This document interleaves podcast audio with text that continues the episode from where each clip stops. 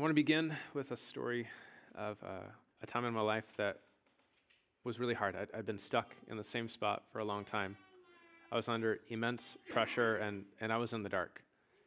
Um, I didn't know what was going on.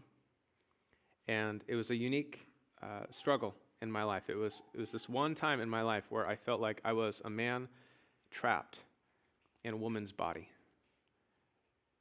And it was the day that my mother gave birth to me.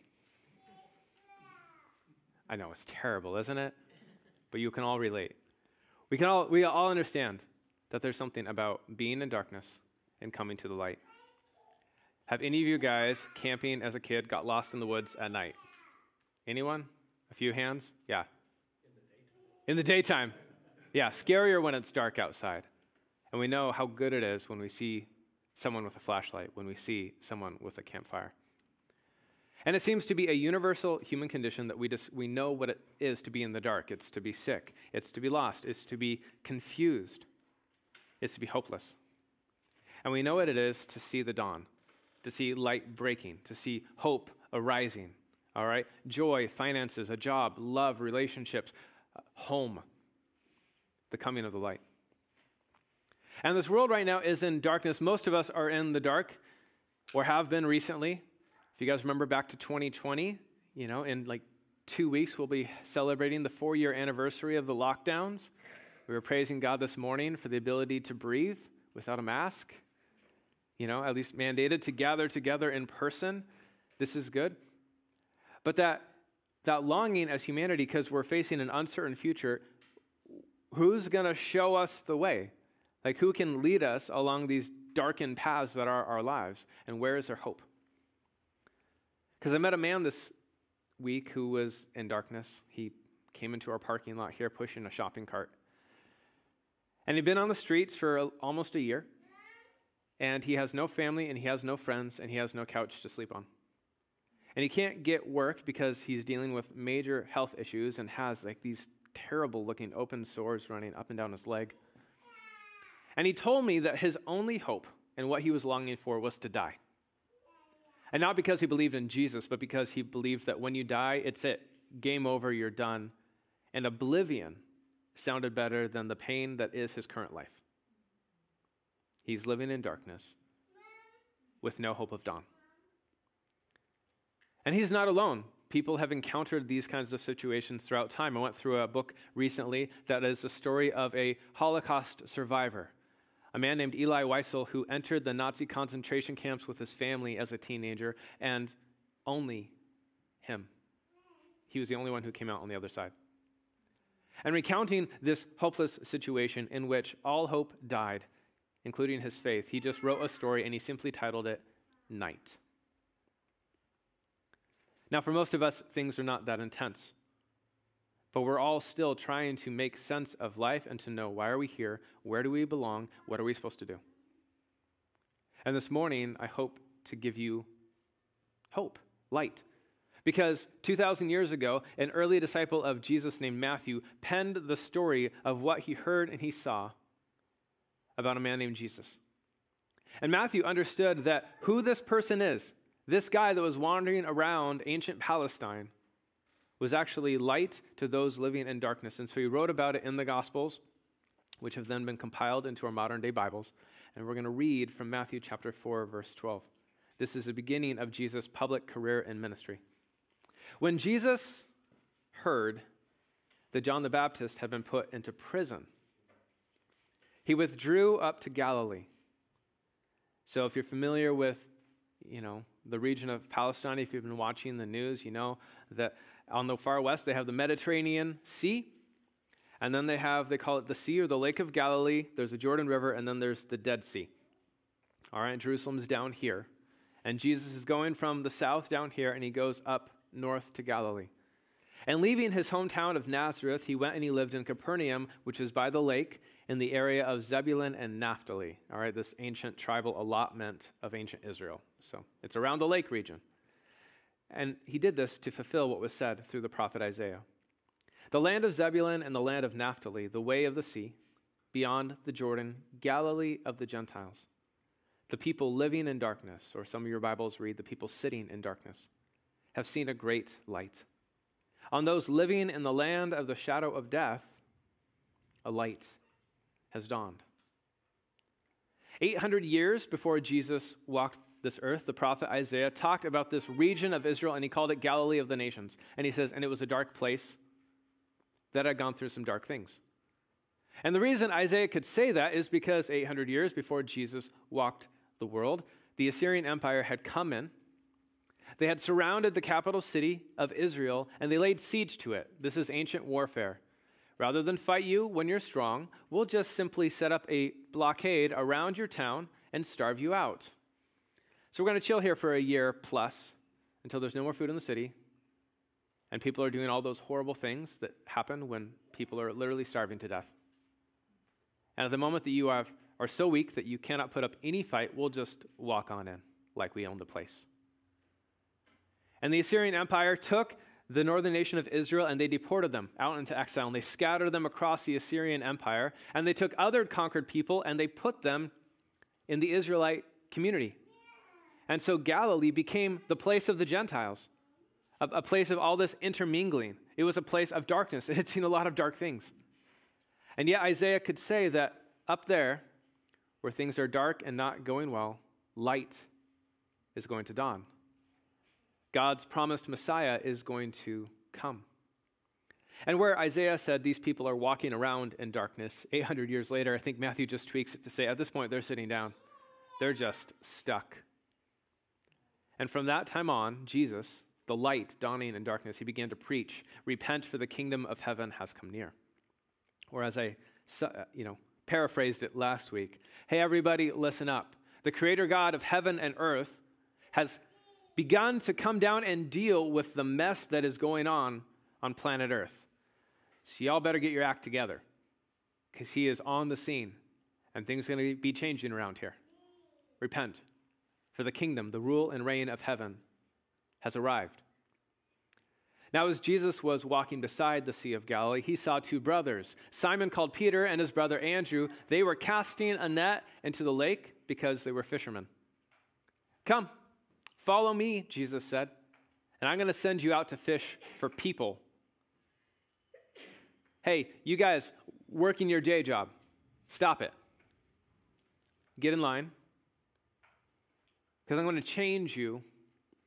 I'm going to send you out. You're fishing for, you know, you're fishermen, I'm going to make you fishers of men. Come follow after me. Leave your occupations. It doesn't matter anymore. Something more urgent has come up now that I'm here. I imagine this is kind of like, well, basically almost anywhere. If the SWAT team arrived and the police are holding guns and they shout, everybody freeze, doesn't matter what your agenda is, doesn't matter what you're hoping to do, you know, people with threat of violence have shown up and we're all going to hold still or we're going to be dealt with. Jesus comes without the threat of violence. He's just a man walking on the shore, and yet when he calls, his voice carries apparently such authority that at once they left their nets and they followed him. They abandoned their equipment and they followed him. And my only explanation for why in the world this makes any sense is that these are people who were sitting in darkness. And when someone came and brought light to them, the only thing that made sense is that they got up and they went, and they followed after him. Matthew's gospel is not one to go for subtlety, it's not one to go to for nuance. It's one that just keeps confronting us with the authority and power and the call of Christ Come, follow me. And I'm going to change you, and I'm going to send you out to fish for people, he says to these two brothers. And going on from there, he saw two other brothers, James, the son of Zebedee, and his brother John. They were in the boat with their father, Zebedee, preparing their nets. And Jesus called them, and immediately they left the boat and their father, and they followed him. Here in the Western United States, we exist, whether you knew it or not, in the most individualistic culture in the history of the world. All right? There's, there's never been a group of people that has so few family ties as we do. And, and the message we consistently get from Disney and, and others in the media is follow your own heart. Like, look within yourself and you choose who you are and what you do. Okay? That is not how the rest of the world works. In fact, in most cultures and most times, your family will tell you exactly who you are and what you're supposed to do. and, uh, and you're going to listen because they're your fa- family. That's your father. I mean, in, in ancient Roman cultures, you were essentially property of your own dad, even if you were a grown man. All right? And, and I'm not saying that was right, I'm just saying that was. I mean, and even, even Disney can't quite get away from it. You know, if you guys watch that old movie Lilo and Stitch, personal favorite of mine, like a hooray for a super destructive but hyper cute little individual who's blue. But the message of the movie, Ohana means family, and family means any Disney family. Family means what? No one gets left behind unless Jesus calls you, in which case, bye, Dad. Because that guy on the shore just called us to come follow him. And so we're leaving the boat, and we're leaving you, and we're following him. Now, like I said, like Matthew is not one for subtlety. We will find out at the end of the Gospel of Matthew that James and John, their mom is following around with them, helping to support Jesus and his ministry. So it's not a complete severance of family ties and relationships. But here, Matthew doesn't tell us that. He just says Jesus called, they followed. Because apparently, when you're sitting in darkness and you see the light, the only thing that makes sense is to go follow it. And Jesus went throughout Galilee. He was teaching in their synagogues, proclaiming the good news of the kingdom, and healing every disease and sickness among the people. This is his ministry. He's teaching, he's preaching, and he's healing.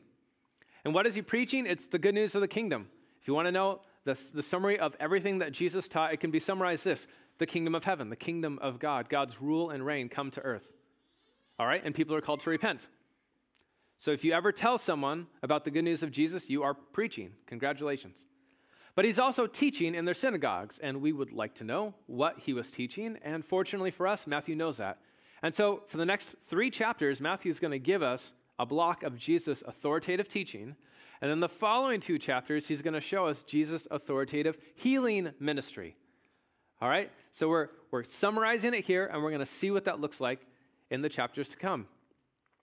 Well, news about him spread all over Syria, and people brought to him all who were ill with various diseases, those suffering severe pain. We know some people who live in that condition. And the demon possessed, and those who have seizures, and the paralyzed and he healed them.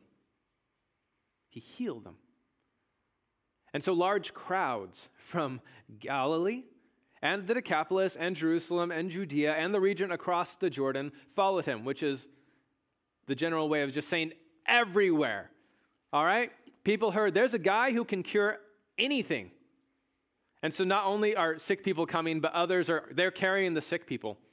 Because frankly, if there was a clinic in the world today that could cure whatever it is that ails you or anybody else 100% and it was free, it could be in Moscow. We'd go. It could be in North Korea. Shoot. Antarctica. I don't care where it is. We're going to be there because it, it happens fairly quickly and it's free. We're showing up. And so a huge amount of crowds begin to follow Jesus. This is the beginning. This is not the end. This is the start. And four times in this brief section, we hear the words follow. Light has dawned in darkness, and the only thing that makes sense is to follow it. Jesus' authority commands these fishermen, Come after me. And they drop everything, and they do. Now, they might be stupid. We have to acknowledge that. Like maybe these are just dumb fools who got swindled or cheated or lured away from a profitable occupation. And yet, Matthew's gospel doesn't pan that out. Just walk through, experience the teachings of Jesus, see the authority of Jesus. And by the end, time you get to the end of the gospel, you realize no, these guys were the smart ones. In fact, Jesus will end up saying that anyone who leaves father or mother or, or property or wife or children, like anything for my sake, will receive in this life a hundred times more, and in the age to come, eternal life. Jesus says it'll be worth it. Trust me, it'll be worth it. And here he says, if you guys follow me, I'm going to work on you and I'm going to change you, and one day I'm going to spend your life on other people. And by the time we get to the end of the Gospel of Matthew, that's exactly what Jesus does. He commissions these disciples who get their start here, and he sends them out into the world to go tell other people about Jesus. And so, responding to this, guys, it, it's really, it's pretty straightforward. All right, Jesus has brought light to the human condition, and the only thing we can do is to follow him. And so if you're not sure about Jesus, if you're just checking him out, I'll just I'll pull a Matthew, and I, I'm not going to pull a punch. Follow him. Just follow Jesus. Go learn from him. Go, go see what he did, see what he says, and then pattern that with your life. And watch as you mature, and Jesus one day will spend your life on other people. And he's worth it. And if you're in an occupation that would prevent you from following Jesus, quit. He's worth it. If you're in a family that would prevent you from following Jesus, leave. I don't say that lightly. Believe. Because he is the light that has come to the darkness of the human condition. I read a book called um, Seeking Allah and Finding Jesus by a guy named Nabeel Qureshi. He is a, a very conservative Muslim man who ended up becoming a Christian, and he recounted his story. And I'll skip most of it. But when he finally became a Christian, that was essentially the end of his relationship with his family because they are Muslims, and if you're a Muslim, you do not become a Christian. And he had a great relationship with his parents. I mean, they, they were like this. And uh, following Jesus cost him that. And he watched as his father wept for the first and only time he's ever seen that in his life. And it, and it broke him inside. And so he's pouring out his heart to God and saying, God, why would you let me bring such pain upon my father? And just like snot crying, he's undone. And he says, One of the few times I've ever heard the audible voice of God, God broke into my prayers and said, Because it's not about you. because it's not about him. It's about God. It's about Jesus. And apparently, he is the one who has the authority to call people to come and follow him and leave everything behind. So follow Jesus. Now, there's some people, and I, don't, I hope you're not one of them, there's some people who have believed in Jesus and we've chosen to follow him up to a point, and then we stopped. The, the term disciple is not used here, it's used in the next two verses. When Jesus saw the crowds, he went up on a mountainside and sat down, and his disciples came to him and he began to teach them. The word disciple, means learner. All right, so what did it take to be a disciple of Jesus? Well, you're part of the crowd, and, uh, and you have to hike a mountain. That makes you a learner of Jesus. You got to go where he is, sit down, and, and hear what he has to say.